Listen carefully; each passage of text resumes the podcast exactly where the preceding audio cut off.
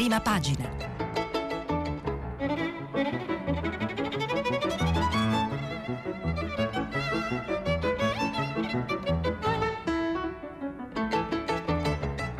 Questa settimana i giornali sono letti e commentati da Enrico Fontana, che collabora con la rivista La Nuova Ecologia.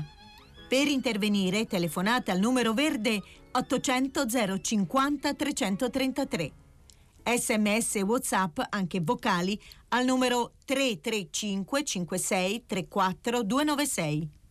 Giornalista professionista dal 1988, Enrico Fontana collabora con la rivista La Nuova Ecologia e fa parte della segreteria nazionale dell'Associazione Legambiente. Ha coniato nel 1994 il termine ecomafia e cura la pubblicazione del rapporto annuale. Ha diretto il Nuovo Paese Sera, il mensile La Nuova Ecologia, il magazine online lanuovaecologia.it e codiretto il quotidiano Terra. È consigliere d'amministrazione del consorzio Libera Terra Mediterraneo, formato da cooperative sociali impegnate nel riutilizzo di beni confiscati alle mafie autore della conferenza spettacolo Rifiutopoli, insieme all'artista Vito Baroncini, ha pubblicato diversi libri, tra cui Dark Economy, La mafia dei veleni, scritto con Antonio Cianciullo, e La nostra Italia, dedicato ai 40 anni di Legambiente. 7, 17 minuti e 55 secondi. Buongiorno alle ascoltatrici e agli ascoltatori di prima pagina da Enrico Fontana. L'ormai imminente legge di bilancio che il governo Draghi si appresta ad approvare, prima ancora nello schema di inviare a Bruxelles, la scarsa affluenza al secondo al vo- turno di voto per il ballottaggio alle elezioni amministrative e ovviamente temi legati a vaccini e Green Pass sono alcuni degli argomenti che troviamo sulle prime pagine dei quotidiani di oggi. Cominciamo la lettura da dalla Repubblica che apre proprio con una manovra da 25 miliardi per la crescita del sociale. Oggi il governo invia a Bruxelles lo schema della legge di bilancio, la prima di Draghi, che sarà approvata in settimana. Tra gli obiettivi riduzione del cuneo fiscale, riforma appunto dell'RDC e delle pensioni, ma, del reddito di cittadinanza, ma i partiti sono pronti a dare battaglia nelle pagine interne, la pagina 2, l'articolo principale è di Roberto Omani, tra crescita e sociale fino a 25 miliardi nella manovra di Draghi, come abbiamo detto, sarà una manovra appunto all'insegna della protezione sociale e della crescita del PIL. Sono i due corni della prima legge di bilancio del governo Draghi, sarà spedito a Bruxelles alla Commissione bilancio il documento programmatico di bilancio con la griglia delle misure che finiranno nella finanziaria. Entro mercoledì prosegue Roberto Magno sulla Repubblica, dovrebbe essere varata la manovra vera e propria, ma tutto fa pensare che ci sarà uno slittamento. D'altra parte la scadenza del 20 ottobre non è perentoria. Le risorse in campo saranno di poco superiori a un punto del PIL, e cioè circa 25 miliardi. Il Premier Draghi, prosegue ancora l'articolo della Repubblica, a pagina 2, ha scelto una linea soft, negozierà con tutti i partiti che lo sostengono, ciascuno ha le sue bandierine e con nessuno intende andare andare allo scontro. È Rosario Amato a ricordare quali potrebbero essere gli aspetti principali di questa importante manovra, pensioni, bonus e ammortizzatori, nel menù anche il taglio delle tasse, appunto il reddito universale, la cassa integrazione, la CIG da, da rivedere, il reddito da rivedere il CIG universale, poi ancora sul lavoro, sul fisco, la prima riduzione di IRPEF o il cuneo, sulla previdenza, un'uscita anticipata per gli usuranti e poi gli incentivi, si parla ancora del super bonus 110 10% per tutto il 2023 servono risorse, visto che i fondi al momento si fermano a metà del 2022, è possibile che vengano rifinanziate e prorogate altre forme di incentivo dal bonus per ristrutturare gli immobili a quello energetico. C'è poi un commento affidato a Carlo Cottarelli che è importante sottolineare, in sintesi, i margini sono stretti, ma sarà dura fermare l'assalto alla dirigenza.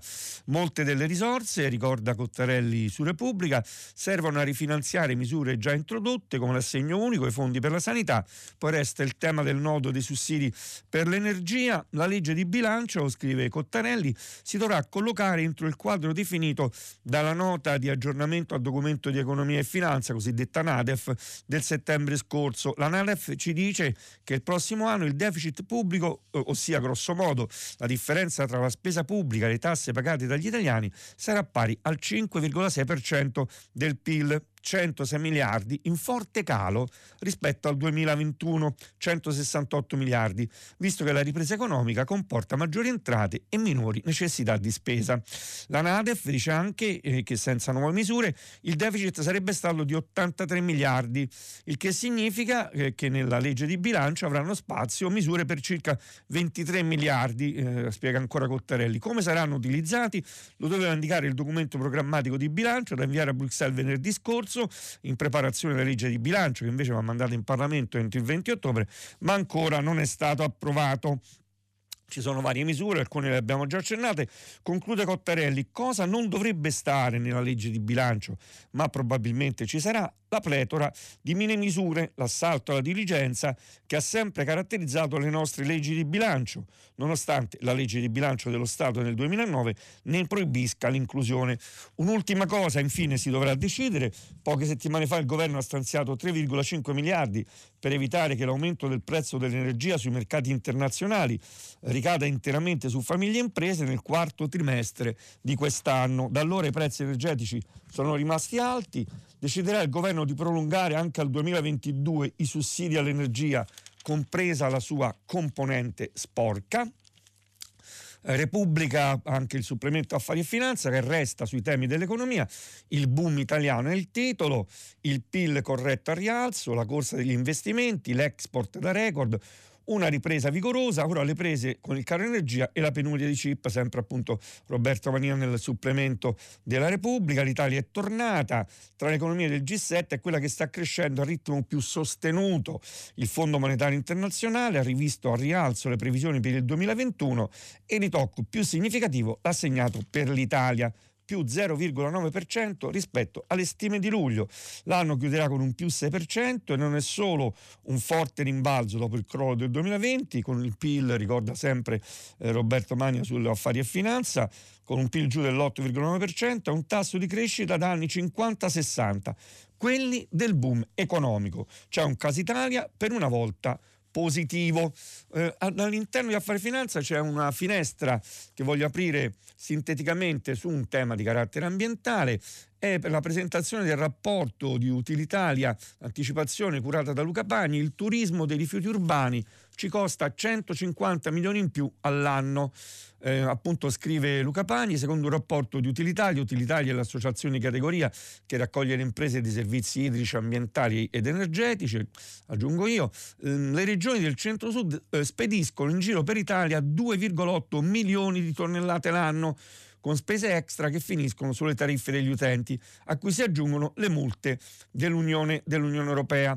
Ancora troppi rifiuti girano per l'Italia, dalle regioni del centro-sud a quelle del nord, per la mancanza di impianti di smaltimento, una spesa causata da cronici ritardi e dall'eccessivo ricorso alle discariche, i cui costi finiscono per pesare su cittadini e imprese sotto forma sia di tariffe che di tasse. Oltre 140 milioni di euro, di cui 75 aggiuntivi sulla Tari e altri 70 milioni, ricorda Luca Pagni, eh, su Affari e Finanza di Repubblica sotto forma di multe per violazione delle direttive dell'Unione Europea. Appunto è uno dei dati che emerge dall'ultimo rapporto sul settore sui fabbisogni da qui al 2035 che Utilitalia eh, presenterà, e questo mh, mm, appunto è un'anticipazione, giovedì 21 ottobre Ecomondo, la fiera della transizione ecologica che si tiene ogni anno a Rimini. Eh, non è soltanto una fotografia in negativo, quella dell'Italia, ricorda sempre Pagni, la fotografia del settore rifiuti in Italia presenta anche alcune eccellenze, anche ancora troppe lacune. Tra le prime si può ricordare come l'Italia sia in testa alle classifiche europee per il riciclaggio di materiali come vetro, carta e plastica, con percentuali oltre la media dell'Unione Europea e davanti a paesi come Germania e Francia. Resta sui temi economici anche la prima pagina, la prima pagina della stampa, cuneo fiscale, reddito e pensioni, la sfida di Draghi ai veti dei partiti. E poi ricorda nel, nel, appunto nel titolo di apertura della stampa il secondo tema che poi vedremo riportato anche in altre prime pagine dei giornali, ballottaggi a Torino e a Roma, affluenza bassa 33%, le urne restano aperte fino alle 15 di oggi. Anche il supplemento del, eh, appunto andiamo sul Corriere della Sera, sempre in prima pagina sul Corriere della Sera eh, c'è un editoriale che vale la pena accennare, crescere ma senza errori di Federico Fubini e poi accennavo al titolo invece del supplemento dell'economia del Corriere della Sera, l'inflazione ci fa meno paura ma attenti può diventare pericolosa, è il titolo del principale articolo che è di Ferruccio De Bortoli, l'ex direttore. Le banche centrali hanno fatto di tutto per farla risalire, il timore per l'effetto sui tassi, chi ha debiti rischia di soffrire, ma accennava appunto all'editoriale eh, di Federico Fubini, un'occasione d'oro, crescere ma senza errori. Cosa scrive Fubini? L'enormità dell'occasione che si presenta all'Italia si coglie da una serie di premati impensabili fino a poco tempo fa, che stiamo inanellando con perfetta nonchalance. Il più clamoroso probabilmente riguarda il debito pubblico, uno dei fattori che più ci distingue da qualunque altro paese al mondo, eccetto la Grecia e il Giappone. Il debito è più basso di come temesse lo stesso governo sei mesi fa, in proporzione al prodotto interno lordo, il PIL, ma è ai livelli fra i più elevati della storia repubblicana. È uno dei più alti mai visti nell'Italia Unita. Eppure sta succedendo, scrive Fubini sul Corriere della Sera, qualcosa di incredibile e positivo. Il costo in interessi di questo immenso debito rispetto alle dimensioni dell'economia sta tornando ad essere il più basso che un governo italiano abbia mai sopportato dal 1974. Insomma, per un po' di tempo possiamo viaggiare leggeri, scrive Fubini, come se non avessimo più sulle spalle il fardello di mezzo secolo di baby pensioni, corruzione, evasione, regalie e spese clientelare. Prosegue ancora nelle pagine interne questo editoriale. Possiamo farlo perché siamo nell'euro e la BCE ha adottato in pandemia una politica di enorme sostegno che solo una grande moneta di riserva globale può permettersi. Possiamo farlo perché abbiamo un governo credibile al quale gli investitori prestano volentieri denaro accettando rendimenti medi che sono la metà dell'inflazione. Detto brutalmente, stiamo vivendo un'occasione d'oro irripetibile. Ma la stiamo cogliendo questa occasione? Prosegue Fubini, o rischiamo di sprecarla ad occhi chiusi? La domanda rivolta in questo caso non tanto al governo, va rivolta non soltanto al governo che ha messo sul tavolo la sua agenda dall'inizio, ma al paese nel suo complesso. Perché la storia, la nostra storia la conosciamo, dall'avvento della globalizzazione all'inizio degli anni 90 fino all'anno scorso, l'Italia ha perso 29 punti eh, eh, di PIL sulla Germania, 37 sulla Francia, 54 sulla Spagna. Come mai? Perché la, la cosiddetta produttività totale dei fattori, e cioè, prosegue Fubini, l'insieme delle conoscenze dell'organizzazione pubblica e privata, dei comportamenti collettivi e personali, della voglia e possibilità di competere, di intraprendere e di fare che sfocia in creazione di valori, in questi 30 anni in Germania è cresciuta del 23%, in Francia del 10% e in Italia è scesa del 12,5%. Di questo dovremmo essere intenti a parlare se vogliamo avere un futuro, conclude Cubini, eh, Fubini, che sia migliore dell'ultimo trentennio. Restiamo sulla prima pagina del Corriere della Sera per accennare un'altra notizia ancora e poi cambiare pagina sempre meno elettori per i sindaci, l'ultimo scontro viene registrato sulla piazza della Cigelle, i partiti litigano sulla piazza della Cigelle nelle manifestazioni sabato scorso, ma insomma invece vince ancora l'astensionismo ai ballottaggi per le comunali, ricorda il Corriere della Sera, l'affluenza a urne chiuse ieri sera si attesta al 33,3% contro il 39,9% di due settimane fa. Troviamo sulla prima pagina del Corriere della Sera una notizia che vale la pena approfondire, un'inchiesta eh, che è stata fatta da eh, Fiorenza Sarzanini che racconta a proposito di economia delle frodi e dei finti poveri rubati 15 miliardi in rapporto della finanza. Eh, il titolo che comincia dalla prima pagina, i falsi invalidi, i furbetti del reddito cittadinanza, chi incassa la pensione dei parenti morti. Le frodi dei finti poveri sono costate allo Stato oltre 15 miliardi in due anni. Nelle pagine interne, Fiorenza Sanzanini, la Guardia di Finanza, migliaia di percettori abusivi del contributo, falsi invalidi, medici, funzionari infedeli, finti poveri, tutte le truffe settore per settore. Nel periodo di pandemia da Covid-19, anche quando il paese era praticamente fermo, ricorda sempre Fiorenza Sarzanini, c'è chi è riuscito a frodare lo Stato. Le cifre contenute nell'ultimo rapporto della Guardia di Finanza su sprechi e truffe nella spesa pubblica sono da record. In totale sono stati sottratti 15 miliardi di euro. Il danno erariale causato dai dipendenti della pubblica amministrazione ammonta a 8 miliardi di euro. Da gennaio 2020 al 30 settembre 2021 ci sono stati 65.600 controlli, 12.000 fascicoli aperti per delega dei magistrati penali, circa 1.700 per la Corte dei Conti, un impegno straordinario perché come conferma il generale Giuseppe Arbore, capo del reparto che dispone e coordina le verifiche, scrive Fiorenza Sarzanini sul Corriere della Sera, la platea già rilevante dei soggetti destinatari di risorse pubbliche è aumentata enormemente con il reddito di cittadinanza e si è ulteriormente accresciuta con le misure previste dai decreti sostegni e ristori. Non sono furberie, ma un gravissimo danno economico e sociale. Nella graduatoria di queste truffe in testa agli appalti pubblici 6 miliardi, di questi 887 milioni appalti riferiti alla spesa sanitaria, bilancio nazionale e comunitario, un altro miliardo di truffe, 450 milioni nel settore della spesa previdenziale, assistenziale e sanitaria, con ben 28.000 denunciati, 546 milioni e oltre il ristoro delle risorse a seguito di provvedimenti giudiziari, quindi soldi che si recuperano. Sempre prima pagina del Corriere della Sera, anche qui un'altra notizia in esclusiva, l'inchiesta curata da Milena Gabbanelli e Simona Ravizza, la svolta con i vaccini, il rischio di ricovero scende fino a 20 volte. In esclusiva i dati dell'Istituto Superiore di Sanità, Veneto e Milano sull'incidenza eh, gli immunizzati finiti in ospedale, ecco chi sono e perché, molti numeri da leggere e commentare, per ragioni di sintesi vi richiamo i principali, la misurazione di questi risultati è stata fatta eh, partendo dall'incidenza su 100.000 abitanti, scrivono Milena Gabbanelli e Simona Ravizza, non bisogna considerare i numeri assoluti, ma quel che succede su 100.000 abitanti e per fascia di età. I dati che riportiamo sono prodotti dall'Istituto Superiore di Sanità. Partiamo proprio dagli over 80. Su 100.000 non vaccinati si contagiano in 602, vanno in ospedale 245, in rianimazione 13. Su 100.000 vaccinati si contagiano in 116, finiscono in ospedale 28, in rianimazione 1. Tra i 19 e i 32 anni non vaccinati, contagiati 692, finiti in ospedale 25, 1 in terapia intensiva.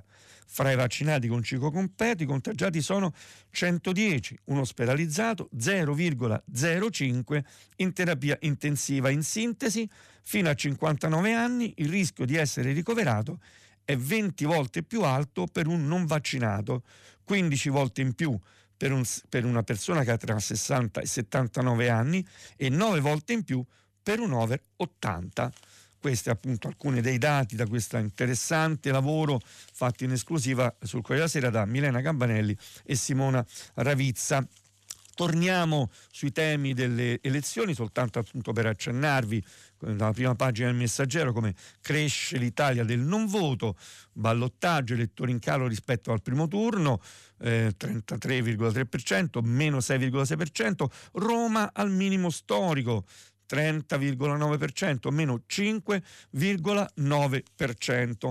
Anche il messaggero dedica spazio alle notizie legate alla manovra economica, punta molto sul tema delle pensioni pensione anticipata di 5 anni anche per le piccole imprese, si allarga il contratto di espansione, è più facile assumere i giovani, queste sono alcune delle anticipazioni raccolte e appunto commentate da Andrea Bassi in prima pagina sul messaggero. Ehm, appunto la pensione anticipata fino a 5 anni per assumere i giovani, è una delle novità della manovra in fase di scrittura, ma alcune misure, secondo fonti di governo, dovrebbero trovare sicuramente spazio, due in particolare. La prima è un rafforzamento del cosiddetto contratto di espansione, si tratta dell'uscita anticipata dal lavoro, la seconda è la conferma per la modalità opzione donna con uscita a 58 anni, ma con il taglio dell'assegno attesa, eh, nelle, mm, racconta ancora il messaggero nell'articolo nelle pagine interne, eh, questa volta affidato a, a, Francesco Bisozzi, è attesa per domani la convocazione del Consiglio dei Ministri per approvare la legge di bilancio, reddito, meno aiuti e più formazione, sarebbero pronti anche 600 milioni per le regioni. Restiamo sulla, sul messaggero, anche qui per darvi una spigolatura dalle pagine interne, un provvedimento che è in discussione alla Camera che ha diversi impatti sul modo con cui ci muoviamo. Monopattini, scrive il messaggero, l'articolo nelle pagine interne di Michele Di Branco, arrivano casco e assicurazione obbligatoria. Alla Camera accelera l'esame del decreto infrastrutture, stretta sui mezzi a due ruote e poi proposti il divieto totale di fumo al volante, multe più aspre per chi telefona alla guida, divieto di fumo per chi guida, appunto multe salate per chi si distrae con lo smartphone, potenziamento del bonus taxi estensione temporale del foglio rosa da 6 a 12 mesi e giro di vite alle botticelle, veicoli a trazione animale molto conosciuti a Roma, ma soprattutto arriva la stretta sui monopattini. Sono molti i temi eh, oggetto degli emendamenti al DL Infrastrutture all'esame della Camera, si comincia a votare eh, già domani per terminare giovedì e sul piatto ci sono ben 434 proposte di modifica. Di monopattini si è parlato molto anche nelle settimane scorse per alcuni incidenti incidenti anche gravi, mortali legati all'utilizzo di questo mezzo di mobilità leggero e sostenibile, con l'idea appunto di regolarlo in maniera più efficace.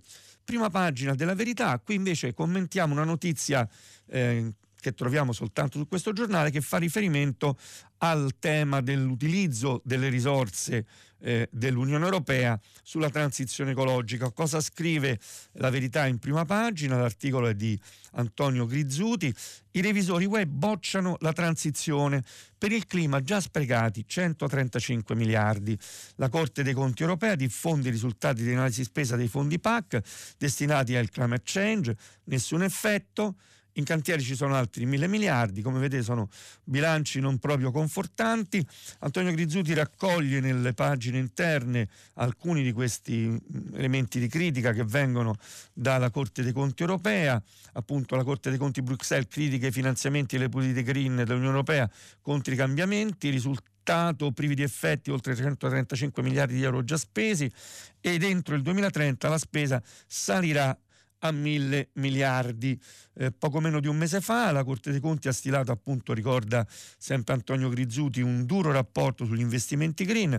La transizione verso un'economia a zero emissioni nette richiederà ingenti investimenti pubblici e privati, si legge nel comunicato diffuso a margine della pubblicazione della relazione ma l'UE non fa abbastanza per dirigere i fondi disponibili verso attività sostenibili. Uno degli impegni assunti dall'Unione Europea a seguito della firma degli accordi di Parigi nel 2015, nell'ottica di una transizione verso un'economia a zero emissioni nette, ricorda sempre Antonio Grizzuti dalle pagine interne della eh, Verità, era quello di rendere i flussi finanziari coerenti con un percorso verso uno sviluppo a basse emissioni di gas a effetto serra e resiliente ai cambiamenti climatici.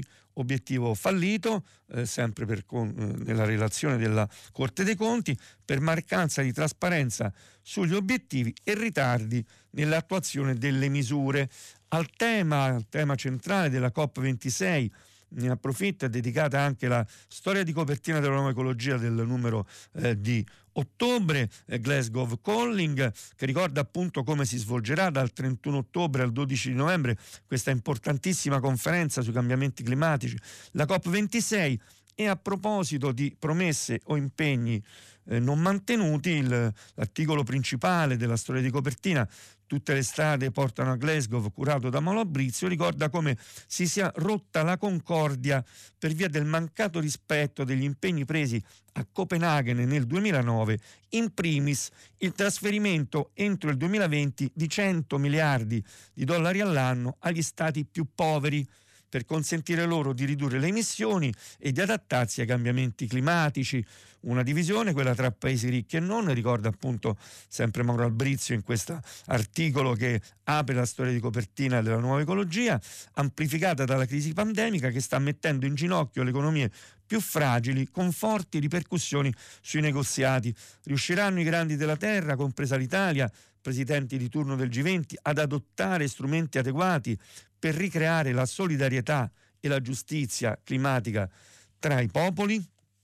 Eh, andiamo eh, sulle prime pagine di altri giornali per commentare notizie eh, diverse. Vabbè, il tempo innanzitutto apre, decide di aprire con la Gran Bretagna per tornare a parlare appunto dei temi legati alla diffusione della pandemia e come si sta ancora purtroppo diffondendo. Gran Bretagna, contagi, boom, ritorna la paura, quarto giorno oltre eh, quota 45.000, 45.000 contagiati, eh, saliti all'improvviso pure i decessi, si prepara un altro giro di vaccini, eh, sempre il tempo in prima pagina eh, invece ha un titolo abbastanza eh, secco e netto sul voto a Roma, affluenza ridicola a Roma, un sindaco scelto da quattro gatti, questo è il titolo, urne deserte nella capitale, più in periferia che nei quartieri alti, ma c'è ancora tempo, eh, ricorda sempre Franco Becchi sulla prima pagina eh, del tempo, appunto, per votare fino alle 15 di oggi. Il domani sceglie invece una eh, storia, un, un'inchiesta di apertura eh, molto particolare, curata peraltro appunto dal, dal direttore eh, nelle pagine interne eh, che appunto è eh, Giovanni Tizian, la strategia dell'infiltrazione, questo è il titolo della prima pagina eh, del domani, il vero potere dei neofascisti, il partito di Forza Nuova vale lo zero virgola, ma è solo la facciata, eh, scrive sempre appunto il domani in prima pagina, Roberto Fiore ha costruito una rete capillare dagli stati al mondo eh, pro-life, Anatomia dell'infiltrazione fascista nell'area dei complotti, questo è il titolo dell'ampia inchiesta appunto curata da Giovanni Tizian che apre il numero di domani che potete trovare oggi, oggi in edicola. Eh, sempre spigolando tra le prime pagine dei giornali, segnalo quest'altra prima pagina, quest'altro tema scelto dal foglio. Il titolo dell'articolo di Stefano Cingolani è molto stimolante pensando anche al voto delle elezioni amministrative, al ballottaggio, miracolo nelle città deserte durante il lockdown, sembravano destinate a essere abbandonate, tanto c'era lo smart working, ma la pandemia non le ha uccise, anzi, ora che si riparte la città si conferma perno essenziale per il lavoro, lo svago, l'apprendimento. Un'indagine tra il mondo e l'Italia con appunti per i nuovi sindaci. Eh, cosa scrive Stefano Cingolani? Mentre il Covid-19 si spegne sotto l'attacco dei vaccini, la città resta il luogo dove si consuma la ricerca di una nuova ragione d'essere per la vita in comune. La città non è il problema, ma la soluzione del problema. È in corso da tempo un ripensamento del paradigma urbano, ancora Stefano Cingolani sulla prima pagina del foglio con un plurale di ipotesi, la città giardino, la città circolare, la città dei servizi, la città impresa, la città dei quartieri, la città policentrica. È un, veramente una bella suggestione. Il titolo che prosegue nelle pagine interne è il momento della città flessibile, definizioni su definizioni, la pandemia ha relegato al passato la smart city, la nuova frontiera è la città resiliente, in grado di affrontare eventi eccezionali e di adattarsi. New York, la prima città globale, ancora più globale di tutti, non ha superato la, la, pandemia, ma ancora a volte non dorme. Le sue mille luci si sono spente l'anno scorso, oltre 200.000 persone se ne sono andate. Fra la tarda primavera e l'estate, però, è ricominciato il rientro. Nelle città metropolitane italiane, sempre Cingolani, nelle pagine interne del, del foglio, i residenti sono in calo ormai da cinque anni, fatta eccezione per Bologna e Milano. La pandemia ha dato forza al rifiuto dell'urbanesimo, ciò ha impedito di capire e apprezzare l'evidenza dei fatti. Le città sono state in prima linea nel far fronte alla crisi. Libero torna sulle vicende che abbiamo commentato anche nelle prime pagine dei giornali dedicate al, al duello sulla manovra, questo è il titolo scelto, reddito di cittadinanza, resa dei conti Lega, Dra- Lega Draghi.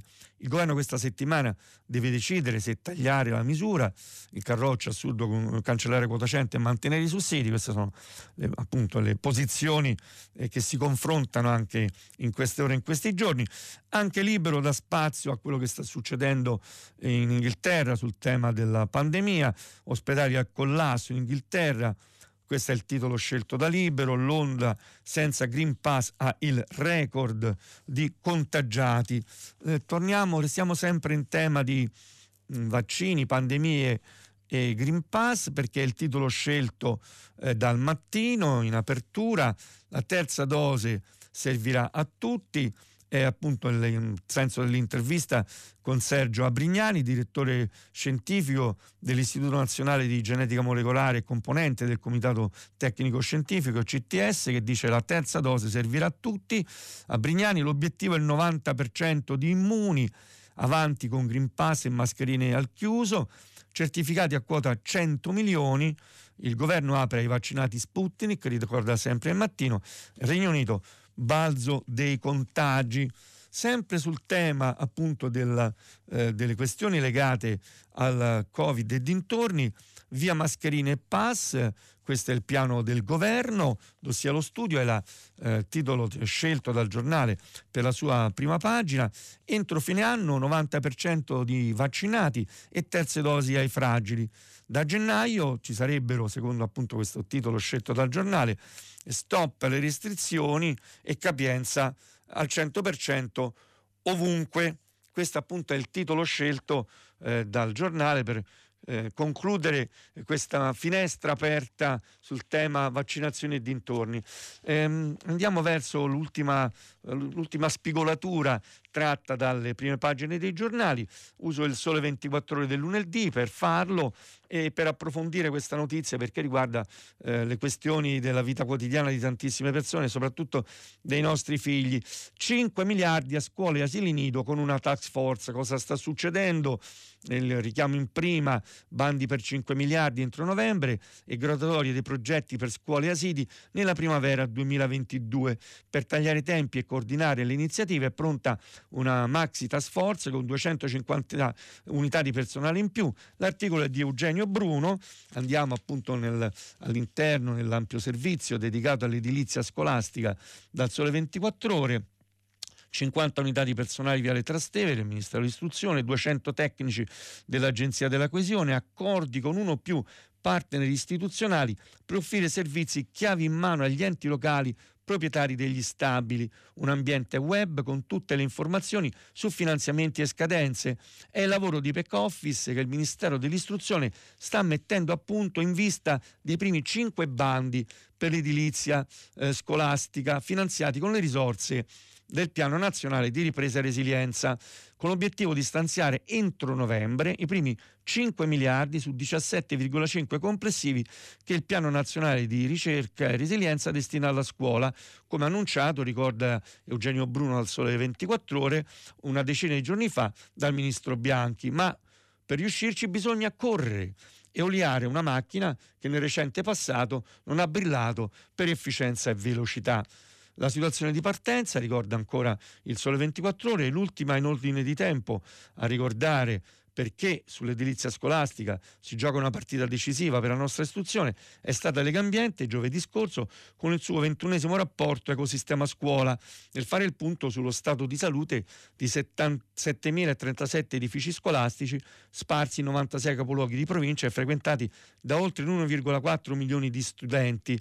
Il dossier ha innanzitutto indicato nel mezzogiorno l'area più indietro con il 56% di edifici che necessitano di interventi urgenti, addirittura il 74% ubicato in una zona sismica 1 e 2 per poi spiegare che se non si vuole perdere il treno del PNRR è fondamentale risolvere alcuni nodi, come ridurre la forbice tra fondi stanziati e fondi spesi, su circa 47 mila euro edificio eh, stanziati per la manutenzione straordinaria, nel 2020 ne sono stati spesi meno della metà eh, eh, gestiti, ridurre i tempi di durata dei cantieri, che da un'elaborazione di Legambiente lo scorso anno eh, su dati eh, GS si attestano mediamente intorno ai 30 giorni.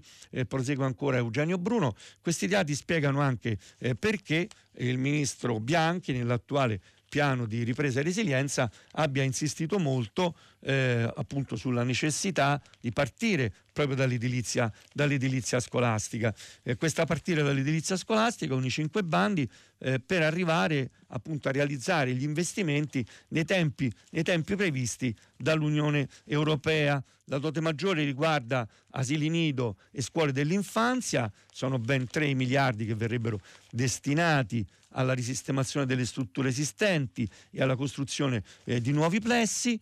Altri, eh, altre risorse importanti eh, verranno invece destinate eh, 400 milioni di euro per il potenziamento delle mense, delle mense, scolastiche, questo è un altro dato importante, e poi ancora eh, i 300 milioni di euro per le palestre. Completano la cinquina di interventi, come ricorda sempre appunto il Sole 24 Ore in questo articolo di Eugenio Bruno, gli 800 milioni per le scuole nuove che serviranno a costruire appunto strutture scolastiche efficienti eh, anche dal punto di vista energetico, pensate per una didattica innovativa e 500 milioni per la messa in sicurezza di alcuni stabili. Eh, torniamo sulle pagine interne, eh, questa volta della stampa, per dare conto di un'intervista eh, che vi racconto, un colloquio che è stato fatto, eh, aprire una pagina culturale eh, da Giuseppe Salvaggiulo con Roberto Saviano. Roberto Saviano, e così è il titolo del colloquio, la resistenza parte dai libri, le confessioni dello scrittore, entusiasta del Salone del Libro di Torino, non mi aspettavo tanta gente, una cosa unica nel brutto clima italiano, eh, scrive appunto Giuseppe Salvaggiulo, ciao Guagliò, ti saluta come Pino Tagliani iniziava i concerti, ciao Roberto come stai? E poi fa riferimento a quello che è accaduto ieri, insegna appena sbagliato il rigore, ma com'è possibile? Roberto Saviani eh, Saviano al Salone di Torino, eh, come Gasman al Sistino, Federer a Wimbledon, Vasco Rossi a San Siro, entusiasta, e chi se lo aspettava un Salone del Libro così pieno, non solo si riparte, si torna a uscire, ma si esce così tanto per i libri. A me sembra una cosa unica, questa è una forma di resistenza, una resistenza alla velocità, al clima teso che si respira, che si respira in Italia i 200 ragazzi accampati per terra in attesa del firmacopie, la sala traboccante di lettori di ogni tipo, giovani e vecchi, calabresi e trentini, professori democratici, impettiti avvocati, griffati enologo, la standing ovation, ricorda sempre Giuseppe Salvaggiulo nelle pagine interne della stampa, i mille saluti, un antipugni, i sorrisi che nemmeno la mascherina FFP2 riesce a nascondere, la mano nel cuore, la penna che non ha più inchiostro, l'ora e mezza di autografi, selfie e persino una videochiamata quando un signore gli poggia il telefono perché è in linea mio marito Alessandro che non è potuto venire. Tutto questo appunto al Salone del Libro di Torino dove Saviano presenta il suo nuovo libro, Sono ancora vivo, una liberatoria graphic novel scritta con il disegnatore israeliano Asef Fannuka in cui racconta 15 anni di vita, non vita, sotto scorta per le minacce della Camorra, fino all'illustrazione finale di una partita di subbuteo eh, con il fratello. Eh, mh, mm, ancora Saviano in questo colloquio con Giuseppe Salvaggiulo sulle pagine interne eh, della stampa è il racconto di una resistenza portata avanti con la sola artiglieria della parola e attraverso un perimetro del proprio corpo, comprendendo che da qualsiasi lotta si impara una sola regola. Non è vero che dalla battaglia tornerai vivo o non tornerai affatto, si può tornare feriti. La maggior parte dei soldati torna dal fronte, dal fronte ferito.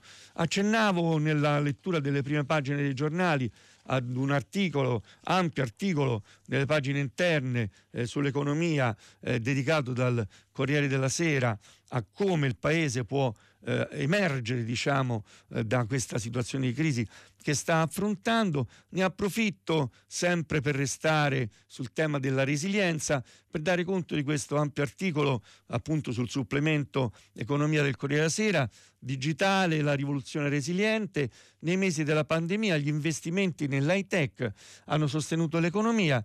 Con le risorse che arriveranno dal Piano Nazionale di Ripresa e Resilienza nasce l'occasione per consolidare i nuovi paradigmi, ma bisogna investire di più sulle competenze Questo è un tema che tocca anche, eh, lo accennavo prima nella lettura dell'editoriale eh, di Fubini, è proprio una delle questioni che anche Fubini sottolinea, no? questo gap digitale che riguarda soprattutto le giovani generazioni nel nostro paese, per quanto possa sembrare paradossale. Eh, scrive appunto Maria Elena eh, Zaini, eh, racconta questi dati, questi elementi, ehm, gli impatti, eh, gli scenari futuri, è solo grazie al digitale eh, scrive appunto Maria Elena Zanini in questo eh, racconto, in questo eh, riassunto del Digital Italy Summit, eh, in presenza in streaming che appunto mette a confronto eh, i temi legati all'innovazione digitale e che si svolge in questi tre giorni a Roma con numerosi esponenti di governo, diceva appunto, racconta eh, della intervista con Roberto Masiero che è il presidente eh, di The Innovation Group che gestisce questa, promuove questa conferenza. E solo grazie al digitale. Se la nostra economia non si è fermata, non solo, mentre altri settori hanno risentito del momento registrando pesanti cali, il digitale non ha registrato flessioni significative, 0,1% contro un meno 8,9% del PIL, anzi è stato l'acceleratore della trasformazione di imprese e pubblica amministrazione. Il cambio di paradigma sta anche in questo, ricorda sempre Maria Elena Zanini nel supplemento appunto dell'economia del Corriere della Sera, nel diverso corso degli investimenti digitali, passare da un carattere ciclico, e cioè molti investimenti quando il PIL eh, aumenta e viceversa, ad uno anticiclico, quindi si continua ad investire nel mercato del digitale eh, anche quando appunto l'economia, quando l'economia durante la pandemia, questo è capitato, magari incontra, incontra difficoltà per procedere eh, restiamo ancora eh, appunto sui temi legati all'economia. Eh, l'articolo appunto che abbiamo già commentato eh, di Roberto Mania dalla, dalla Repubblica torna nelle pagine, nelle pagine interne sull'altro volano di questa ripresa economica, eh, sulla congiuntura, è l'industria il segreto di una ripresa più forte e rapida di tutte le previsioni, eh, appunto eh, l'abbiamo già accennato ma è importante tornarci, il PIL corretto a rialzo, la corsa degli investimenti, l'export a livelli record, per una volta l'Italia, come vi ho detto, eh, viva Dio, è un caso positivo, deve fare conti con le incognite del caro energia e della penuria di semi conduttori. Di che cosa si tratta? Sempre vedete eh, molte questioni connesse al tema dell'innovazione tecnologica al netto dei rischi che possono derivare dall'incremento dei prezzi dell'energia e delle materie prime, c'è una nuova industria italiana nella sua piena maturità, un nuovo capitalismo fuori dai vecchi salotti, c'è una parte dell'industria che ha saputo sfruttare le politiche degli incentivi e ha compreso la logica anche culturale di industria 4.0, ha ristrutturato le aziende, scommesso sul mutamento tecnologico, adeguato il capitale umano, realizzato, scrive Roberto Magna appunto, nel supplemento eh, affa- del, dedicato Affari e Finanza eh, di Repubblica, eh, che sta rilanciando questo cambio generazionale, un capitalismo familiare. Il recupero italiano si spiega, si spiega anche così eh, per capire però meglio cosa sta accadendo dentro le fabbriche eh, bisogna guardare anche gli investimenti che le imprese stanno facendo in macchinari, robot compresi, raccontano di una trasformazione eh, profonda. Gli ultimi ordini di macchine utensili relativi al terzo trimestre 2021 sono cresciuti del 52% rispetto allo stesso periodo dell'anno precedente. Gli ordini interni sono aumentati del 163%, quelli esteri del 29%. Per ritrovare un dato così sul mercato interno si deve tornare al terzo trimestre del 2007 mentre sul fronte estero si è toccato il record assoluto. Questi risultati, eh, come appunto eh, racconta nell'ampio articolo dedicato alla crescita della nostra economia eh, Roberto Mania, sono anche fu- frutto eh, di una capacità di adattamento alle nuove domande, eh, dello sviluppo sostenibile e del digitale. Vedete, ci si torna sugli intrecci tra innovazione tecnologica e digitale, si sono aperte nuove opportunità che le imprese italiane stanno cercando di sfruttare nella maniera, nella maniera migliore possibile. E allora così si scopre che la formula che spinge il recupero italiano mischia i mercati globali conclude Roberto Mania, con la forza del territorio, il capitalismo familiare e la rivoluzione digitale, la transizione ecologica e la formazione permanente, la nostra via Glocal che fa gonfiare il prodotto interno lordo. E di questa via Glocal e dei risultati positivi che può generare si parlerà sicuramente a lungo anche nei prossimi giorni, quando dalle prime pagine dei giornali scopriremo meglio insieme che cosa sta accadendo e che cosa accadrà con la legge di bilancio eh, di cui abbiamo letto alcune anticipazioni oggi. Bene, si conclude così la lettura delle prime pagine dei giornali. Vi ricordo che dopo una breve pausa pubblicitaria ci ritroveremo di nuovo insieme con il nostro filo diretto. Enrico Fontana, che collabora con la rivista La Nuova Ecologia, ha terminato la lettura dei giornali di oggi. Per intervenire chiamate il numero verde 800 050 333 sms e whatsapp anche vocali al numero 335 56 34 296. Si apre adesso il filo diretto di prima pagina. Per intervenire e porre domande a Enrico Fontana, che collabora con la rivista La Nuova Ecologia, chiamate il numero verde 800 050 333. Sms e WhatsApp, anche vocali, al numero 335 56 34 296. La trasmissione si può ascoltare, riascoltare e scaricare in podcast sul sito di Radio 3 e sull'applicazione Rai Play Radio. Pronto, buongiorno. Sì, buongiorno dottor Fontana, buongiorno a tutti i radioascoltatori. No, eh, e come si chiama lettura... e da dove chiama? Mi io, scusi. Oh, mi scusi, io sono Claudio da Firenze. Grazie, prego, ascolto. Allora, in apertura della rassegna lei ha, ha cominciato a a leggere i dati riguardo la crescita economica, che si viaggia al 6%, eccetera, eccetera. Però questi dati mi sembrano un po' come quando dicono la temperatura, c'è la temperatura reale e quella percepita. E ha detto che adesso noi viaggiamo a livelli di ripresa degli anni 50, 60, negli anni 70 ero già adulto ed ero nel mondo del lavoro. Ecco, a me questa, questi dati non, non mi tornano perché Vedo, poi ci sono anche dei dati ufficiali della crescita della povertà, di famiglie che, che cadono in povertà assoluta e, e, e poi e vedo insomma, attorno a me che ci sono anche persone che cominciano a fare attenzione anche per accendere il, il semplice riscaldamento perché con il costo della, del, dell'energia, il gasolio, benzina e quanto insomma è, è così. E, e quindi vorrei sapere un attimino qual è la situazione reale. A me sembra quella percepita. E sono dati che ho tratto commentando gli editoriali, gli articoli che appunto hanno dedicato i primi giornali in queste prime pagine di oggi, con molto risalto ai temi economici. Accennavo già questo ovviamente anche in vista della legge di bilancio.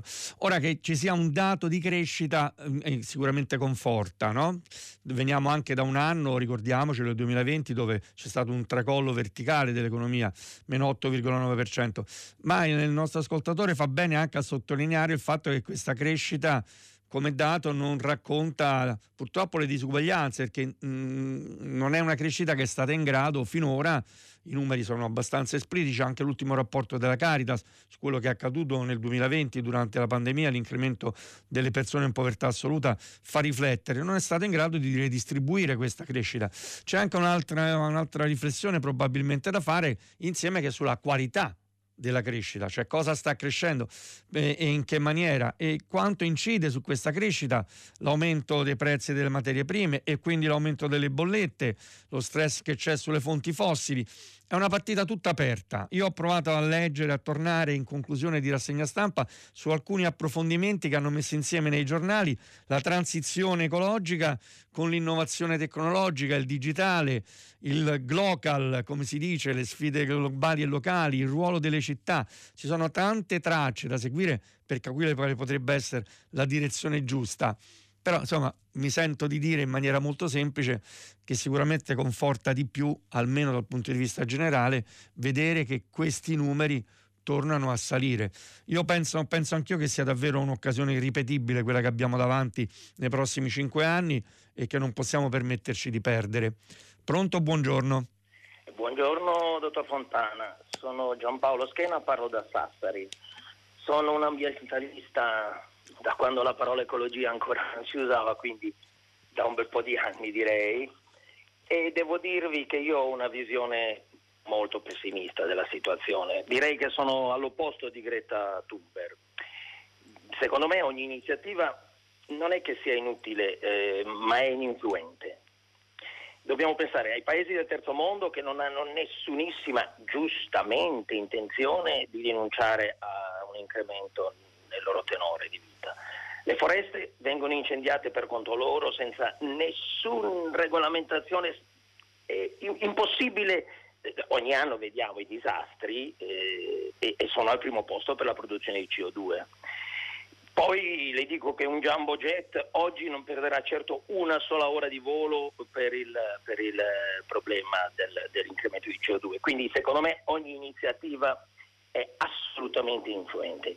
Invece guardiamo un po' realista, io dico guardiamo un attimino la, la cartina dell'evoluzione dell'era glaciale, guardiamo l'Adriatico, l'avanzamento, la riduzione del, del, del, del mare, dell'Adriatico è assolutamente collegata ai ghiacci, al, al, alla superficie dei ghiacci. Quindi inesorabilmente noi siamo condannati ad avere un aumento del livello del mare. Quindi in questo momento gli stati, secondo me, dovrebbero solo fare una cosa, prepararsi a una vita con metri di, di, di, di acqua in più, non c'è niente da fare. Non ci sono altre soluzioni. Io sono un, un ambientalista purtroppo, purtroppo assolutamente senza speranze. Le Maldive so, adesso forse mi sbaglio, ma mi ricordavo che avevano acquistato proprio dei terreni in Australia per prepararsi alla loro scomparsa. Io la vedo così, eh, penso che lei sia la persona giusta per, per dare un, una risposta a quello che io sto proponendo. Grazie. Guardi, la, la, ringrazio perché ne approfitto per dare conto anche di un, appunto, un, approfondimento che peraltro nella lettura delle prime pagine mi era sfuggito sul domani, nelle pagine interne legati proprio uno un'analisi approfondita legata proprio all'innalzamento certo dei livelli, dei livelli, del mare. Ora affrontare i temi dei cambiamenti climatici con questo spirito non ci aiuta a cercare probabilmente le risposte, ma senza consapevolezza non ne veniamo fuori. Eh, sono studi recenti questi, ma anche pensate a quello che sta succedendo, che, che ha sorpreso gli scienziati sull'accelerazione dello scioglimento eh, del, appunto del, della superficie eh, dell'Antartide, determinato anche questo dai cambiamenti climatici. Eh, la, l'analisi nelle pagine interne del domani è di Luigi Bignamin di Volcatori. I mari cresceranno anche se l'uomo fermasse oggi le emissioni di gas, di gas serra. Sono scenari che lasciano a volte senza fiato, però ripeto, la consapevolezza è fondamentale. Del resto la resilienza, che è un altro sostantivo che ho utilizzato anche io riprendendo dalle prime pagine giornali oggi, è una delle caratteristiche fondamentali di questa sfida sui cambiamenti climatici. Ne aggiungo anche un'altra, non basterà assolutamente, come ripete spesso anche Stefano Mancuso, eh, mh, mm, straordinaria personalità del nostro paese, impegnato fortemente eh, appunto sui temi del ruolo che possono svolgere gli alberi nella cattura dell'anidride carbonica. Non basterà ridurre come dobbiamo fare e non riusciamo ancora a fare le emissioni di anidride carbonica, bisognerà anche sottrarre anidride carbonica dall'atmosfera e gli alberi sono da questo punto di vista l'unica risposta seria e credibile. Ehm, una speranza ragionevole? Un, un, dire, un ottimismo non venato da illusione? Ecco, questo dipende molto anche dalle scelte che si fanno ora.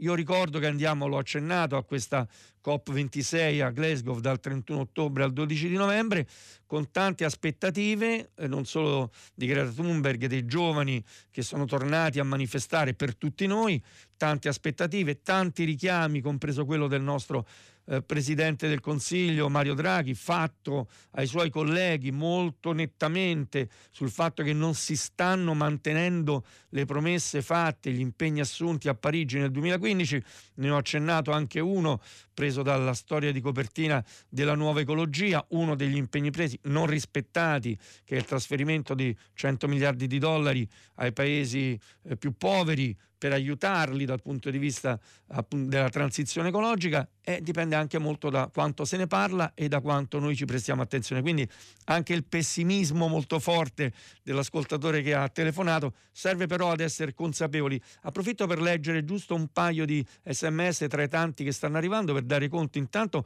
Luciana da Carrara che vi chiede gli piacerebbe che l'espressione edilizia scolastica fosse sostituita da architettura scolastica.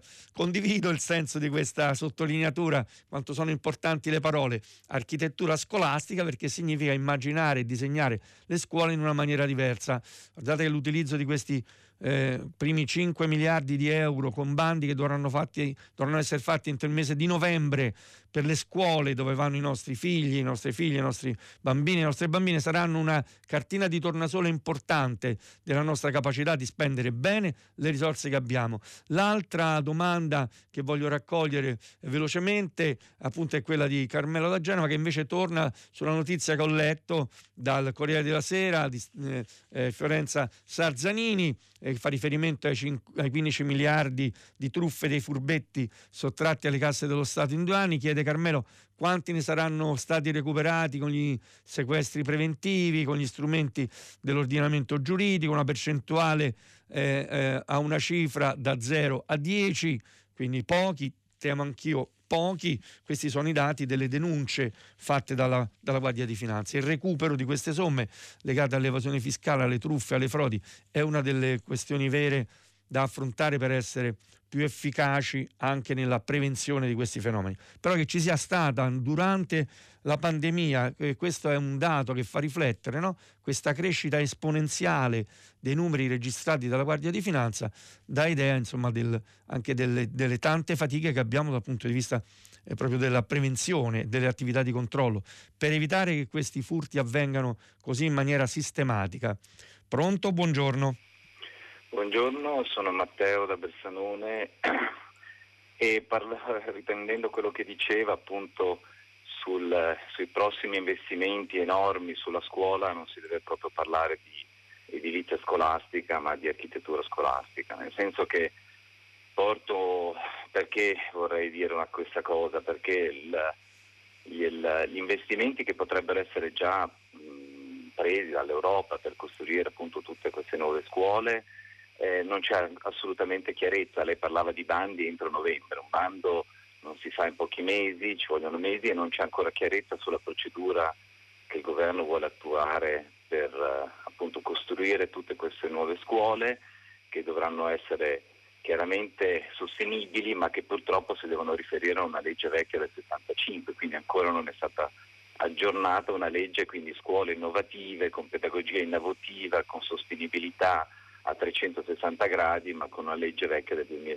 del, del 75.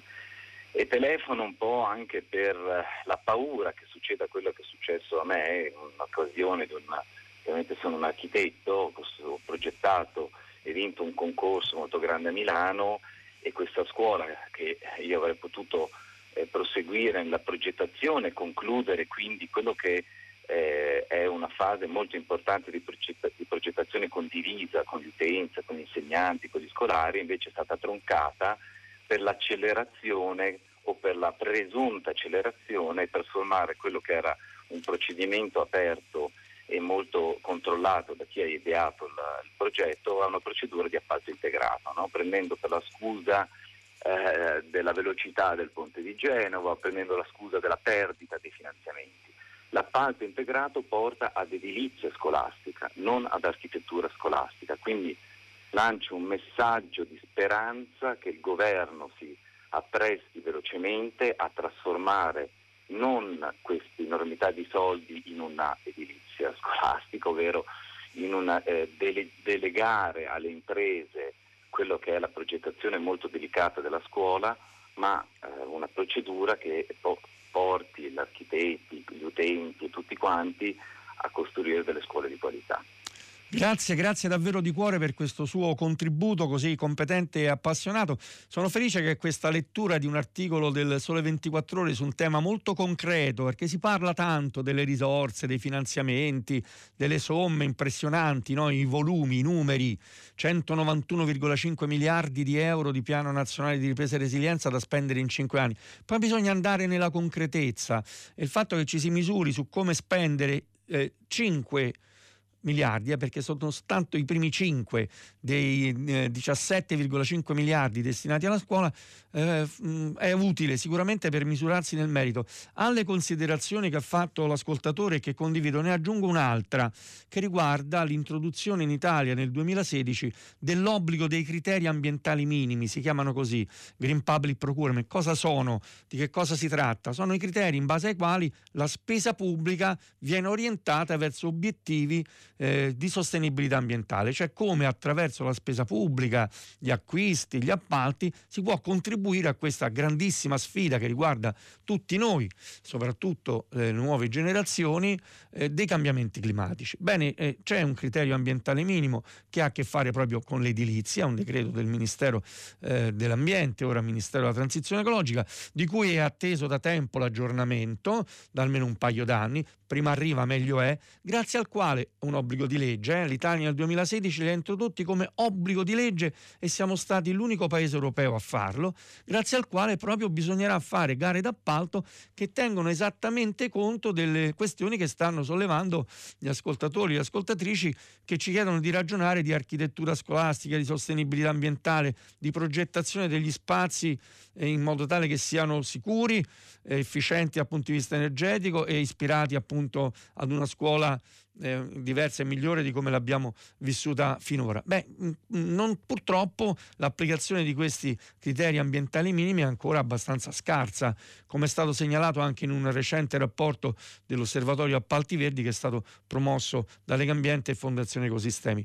Eh, sta crescendo, ma ancora molto modesta. Questi sono gli strumenti che abbiamo anche a disposizione per far funzionare le buone leggi. Resto in tema di impatti ambientali e cambiamenti climatici per darvi conto di due messaggi che nel frattempo sono arrivati.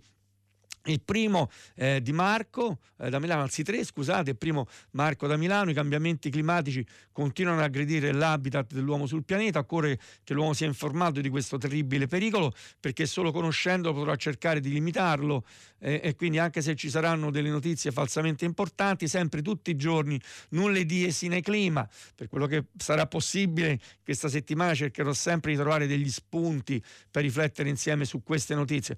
Credo anch'io che essendo così importante questa sfida non si possa fare a meno di parlarne da diversi punti di vista, presentando anche delle proposte. Sempre in tema invece c'è Renato, da un altro nostro ascoltatore a Castiglione delle Stive, che ci scrive si sta parlando di Covid e di come proteggersi, ma nessuno quasi parla delle conseguenze in termini di impatto ambientale, di mascherine, guanti, flaconi utilizzati ogni giorno e poi c'è un riferimento a, a chi manifesta in piazza che rilasciare in cielo migliaia di palloncini è un'operazione altrettanta deleteria come immagino sappia e quindi da evitare se potesse ricordarlo. Ecco, l'ho fatto, eh, devo dire sono rimasto anche un po' non favorevolmente impressionato dalle immagini dei palloncini che volavano in aria eh, nella manifestazione molto partecipata peraltro delle organizzazioni sindacali in piazza San Giovanni. Sono un po' mm, così, delle abitudini a cui dovremmo prestare più attenzione e cambiarle perché si può celebrare in tanti modi. Sulla vicenda della produzione e dell'impatto ambientale di mascherine, guanti, eccetera, ricordo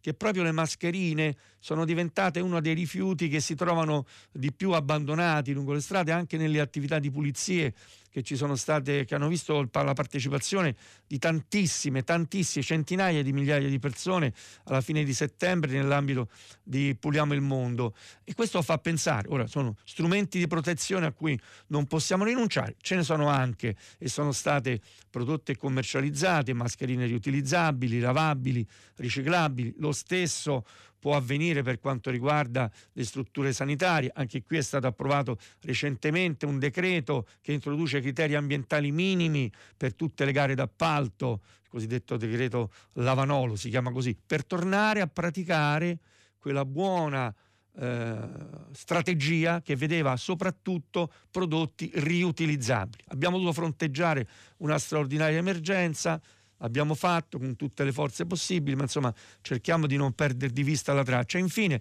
l'ultima segnalazione, penso possa fare senza violare nessuna par condicio. Diverse ascoltatrici e ascoltatori ci stanno chiedendo di ricordare che per ancora due giorni è possibile per chi vuole votare al referendum sulla caccia e trovando le informazioni eh, appunto sui siti istituzionali, associativi e quant'altro. Pronto, buongiorno. Buongiorno, buongiorno. io sono Maria Luisa e telefono da Casale Monferrato. Eh, volevo segnalarti e chiedere a lei quale sarà l'impatto ambientale di cui si parla tanto eh, in riferimento alla demolizione di milioni di televisori che si rende necessario dopo il cambiamento delle frequenze eccetera che avverrà il 20 di ottobre. Eh, per questa ragione molte persone saranno costrette a, a, far demolire i propri televisori e cambiarli con dei, dei nuovi attrezzi. Lei cosa ne pensa? Perché Grazie. In, in, sì, l'ho, ascol- sì, sì, l'ho ascoltata con attenzione, la domanda è stata molto chiara.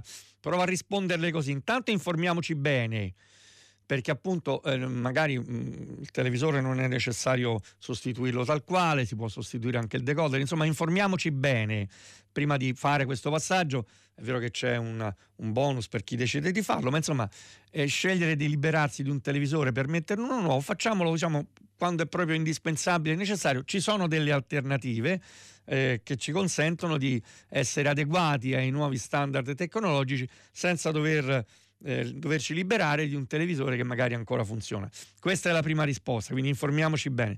La seconda riguarda invece una preoccupazione che ho anch'io, quella sull'aumento eh, in maniera molto significativa dei volumi eh, dei cosiddetti RAE, come saranno i televisori che abbandoniamo, i rifiuti da apparecchiature elettriche e elettroniche, per capire che fine faranno.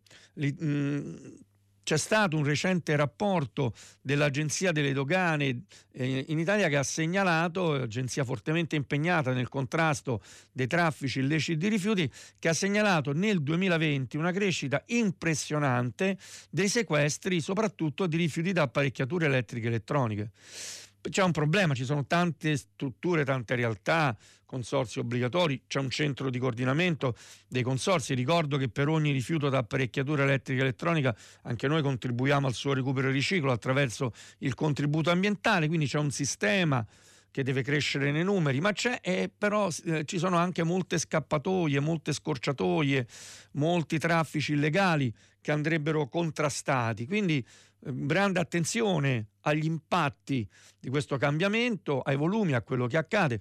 Io ho raccolto anche segnalazioni di centri di raccolta comunali. I televisori possono essere conferiti quando si acquista il nuovo televisore alla, alla struttura presso la quale si acquista, oppure nei centri di raccolta, le isole ecologiche messe a disposizione dei, dai comuni. Ho, ho già raccolto segnalazioni di alcune isole ecologiche, ad esempio a Roma, già sature di televisori consegnati. Quindi attenzione, che, cosa, che futuro possono avere queste apparecchiature? Beh, quando diventano un rifiuto non più riutilizzabile, possono entrare in un'economia virtuosa, eh, gestita attraverso impianti di trattamento, eh, però c'è anche chi specula e fa truffe. Ne accenno soltanto una per capire un po' le dimensioni di questi fenomeni, che ha riguardato ad esempio i pannelli solari esausti, quelli arrivati a fine ciclo, e noi abbiamo cominciato a installare pannelli solari tanti anni fa, quindi vanno in esaurimento. Sono state indagini recenti anche del Comando Carabinieri per la tutela dell'ambiente, della stessa Agenzia delle Dogane, che hanno svelato questo trucchetto eh, fatto da alcuni, per fortuna intercettati, e cioè si fingeva lo smantellamento e l'avvio riciclo di questi pannelli solari che poi venivano eh, come dire, eh, ricondizionati, tra virgolette, eh, gli veniva messo un nuovo codice e venivano esportati in paesi dell'Africa e dell'Asia come se fossero pannelli fotovoltaici utilizzabili, quando invece ormai erano arrivati a fine vita.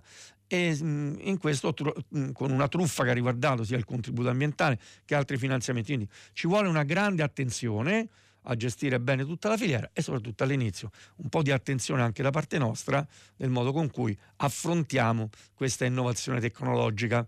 Pronto, buongiorno. Pronto? Sì, l'ascolto, buongiorno. Ah, salve, sono Graziano, telefono da Reggio Emilia.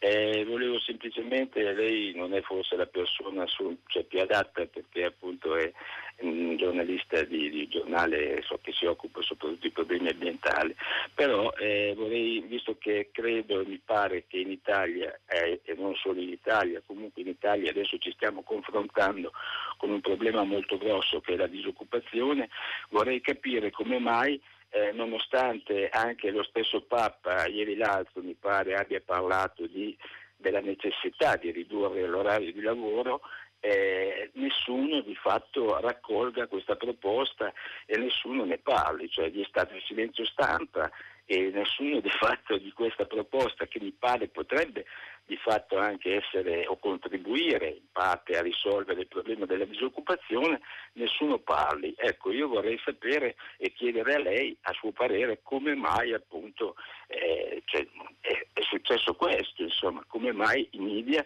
di fatto non abbiano raccolto questa proposta e non ne parlino. Ecco, era questa di fatto la domanda Prego, che volevo fare. Proviamo, all'approfitto della sua attenzione, provare a sintetizzarla un po' meglio questa proposta, così da far ragionare anche chi ci segue. Qual è l'aspetto che l'ha colpita?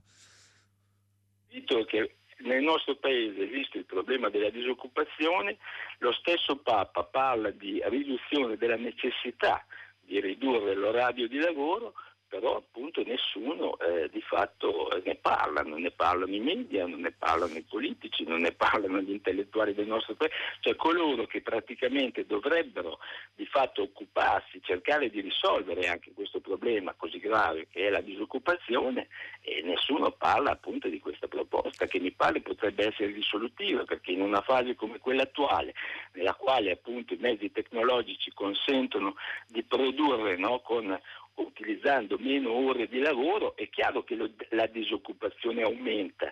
Quindi se noi riduciamo, introduciamo un orario settimanale di lavoro più, cioè, ridotto, cioè le 36 ore ad esempio, no? per dire, invece che le 40 che adesso continuano a dominare, come mai appunto di questa proposta non se ne parla? Chiarissimo, molto chiara, anche l'ho approfittato perché lei potesse riassumere anche per chi ci sta seguendo. È un grandissimo tema.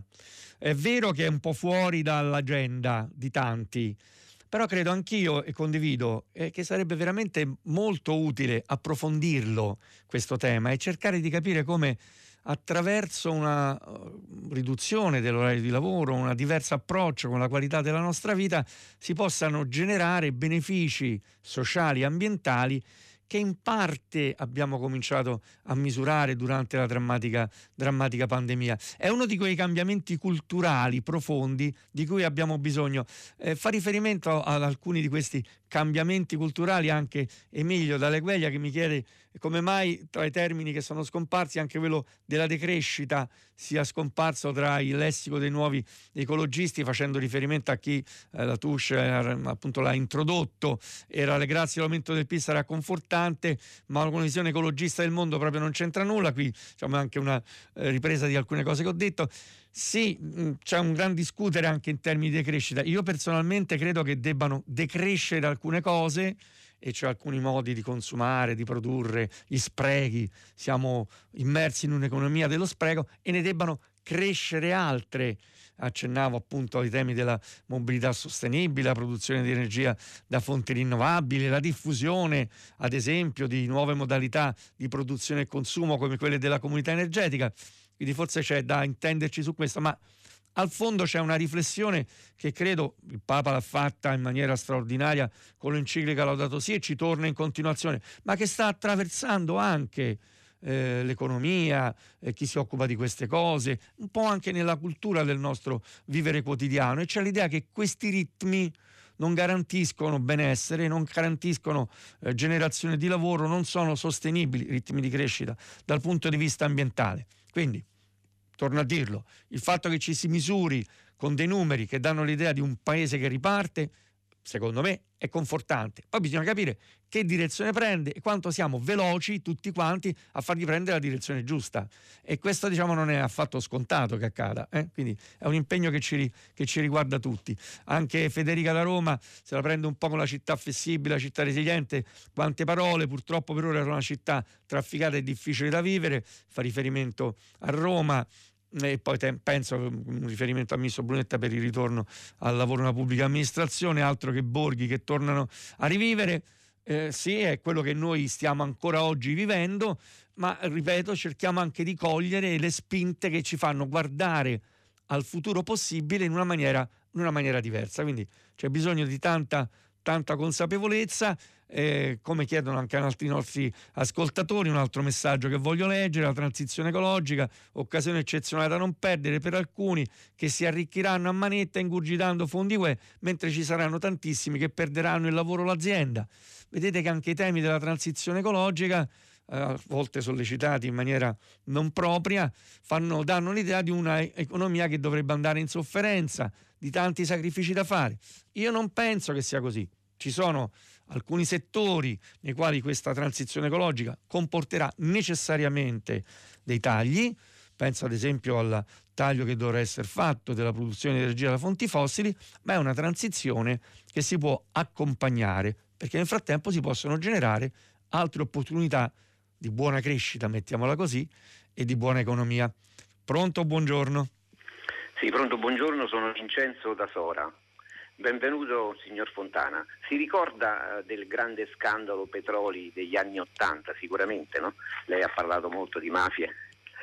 Ehm, questi scandali regolarmente si verificano, sono degli scandalose truffe sul contrabbando di petroli, in cui vengono sottratti al, all'erario diversi miliardi di accise, di IVA, di imposte sui carburanti le chiedo come mai lo Stato italiano si fa truffare così spesso e i processi sono lunghi, le pene miti e le, tri- e le truffe continuano regolarmente. L'ultima l'abbiamo avuto, credo, questa primavera, quest'anno eh, tra Lazio e Campania. Fa bene a ricordarlo, tra l'altro sono truffe e traffici illegali che le indagini hanno rivelato essere anche con, collegare tra di loro insomma, soggetti diversi, eh, avere matrici sia camorristiche, criminali che di economia criminale, persino scenari di approvvigionamento attraverso questi traffici illegali di frange del terrorismo a livello internazionale, terrorismo islamico in particolare. È un, un gran tema.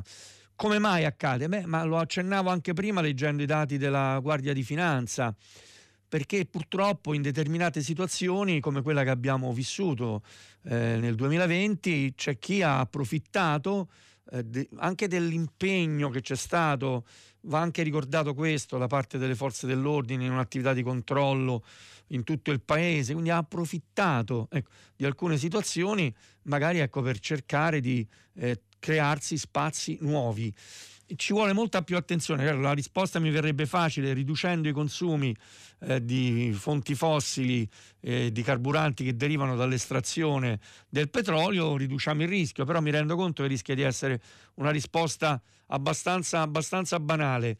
Eh, c'è bisogno di aumentare queste attività di controllo, c'è bisogno di rafforzare queste attività di controllo, vale in generale per questi traffici illeciti, vale per quello che, di cui mi occupo anche io abbastanza spesso nel lavoro che faccio, ad esempio per tutte le vicende legate ai reati di natura ambientale. Ecco, c'è bisogno di rafforzare, insieme alle semplificazioni, a tutto ciò che occorre per far ripartire l'economia, c'è bisogno di rafforzare in maniera significativa anche, anche i, sistemi, i, sistemi, di controllo. Torno su un messaggio che ci arriva da Fabrizio eh, che ci chiede appunto, eh, auspica che la colossale rottamazione dei visori in corso possa essere l'occasione per un'operazione coordinata di riciclaggio e di recupero di materiali. L'ho già detto, è quello che auspico anch'io mi auguro che succeda davvero, prestando attenzione di nuovo alle scorciatoie dei traffici illeciti. Invece un'altra nostra ascoltatrice, Manu, ci racconta come in un breve messaggio in Kenya, a causa siccità, gli agricoltori dal 2020 si mantengono bruciando clandestinamente gli alberi della foresta per ricavare e vendere carbone, doppio danno per le emissioni.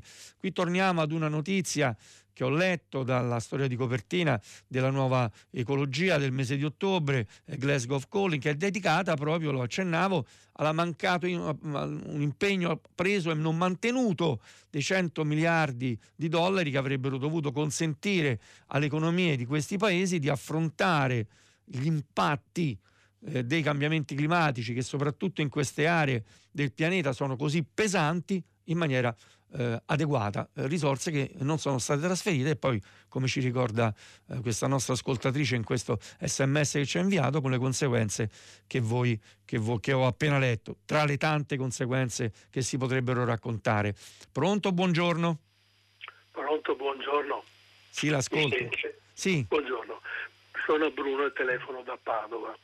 Ora volevo segnalare una cosa molto grave, e cioè che la Regione Veneto sta valutando se approvare una quarta linea di incenerimento di rifiuti eh, presso l'inceneritore o termovalorizzatore, come lo chiamano, di Padova, di San Lazzaro a Padova, molto vicino al centro perché originariamente era in periferia, ma la prima linea fu costruita 60, negli anni 60, la seconda nel 70, la terza 15 anni fa e ora vogliono costruire una quarta linea di incenerimento di rifiuti.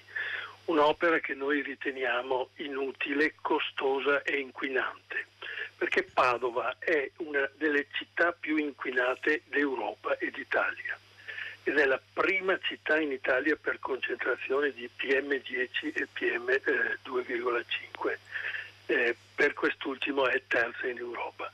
Ma in sostanza la cosa gravissima, riteniamo noi, è che questa quarta linea non serve, è inutile perché riteniamo, ed sono nati dei, molti comitati e diciamo così sono state fatte molte osservazioni avverse contro questo progetto che è della, eh, di una ditta che si chiama eh, Est Ambiente ed del gruppo ERA che opera anche in questa appunto, regione eh, e quindi eh, denunciamo questa grossa opera. Tenete conto che Padova eh, incenerisce con questo eh, inceneritore il 65% del, del, dei rifiuti dell'intero Veneto eh, e quindi è già la ciminiera del Veneto.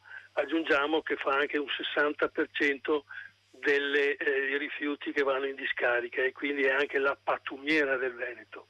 In questo senso insomma, riteniamo che la misura sia colma e che questa quarta linea non vada assolutamente eh, autorizzata.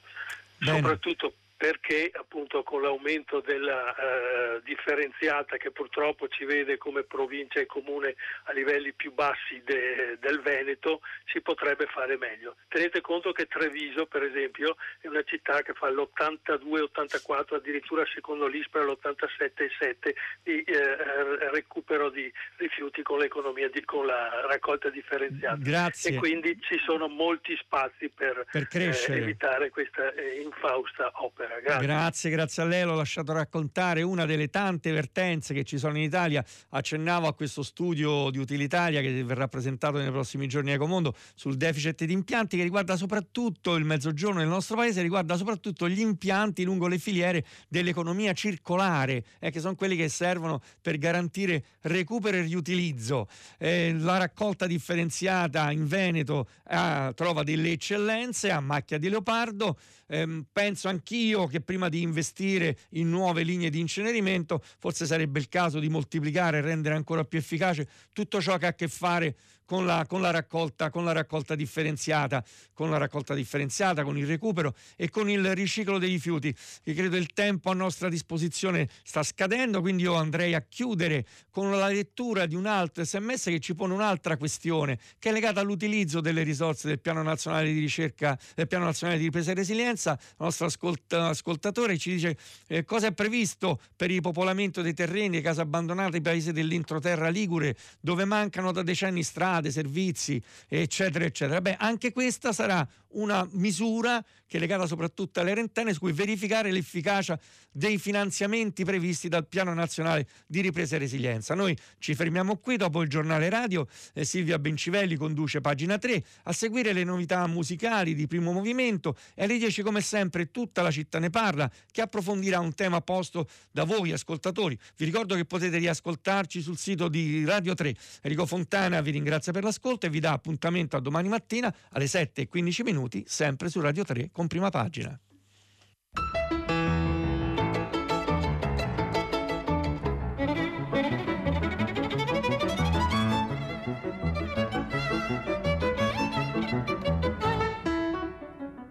Enrico Fontana, che collabora con la rivista La Nuova Ecologia, ha letto e commentato i giornali di oggi. Prima pagina è un programma a cura di Cristiana Castellotti. In redazione Maria Chiara Beranec, Natascia Cerqueti, Manuel De Lucia, Cettina Flaccavento, Erika Manni e Giulia Nucci. Posta elettronica, prima pagina, chiocciolarai.it. La trasmissione si può ascoltare, riascoltare e scaricare in podcast sul sito di Radio 3 e sull'applicazione Rai Play Radio.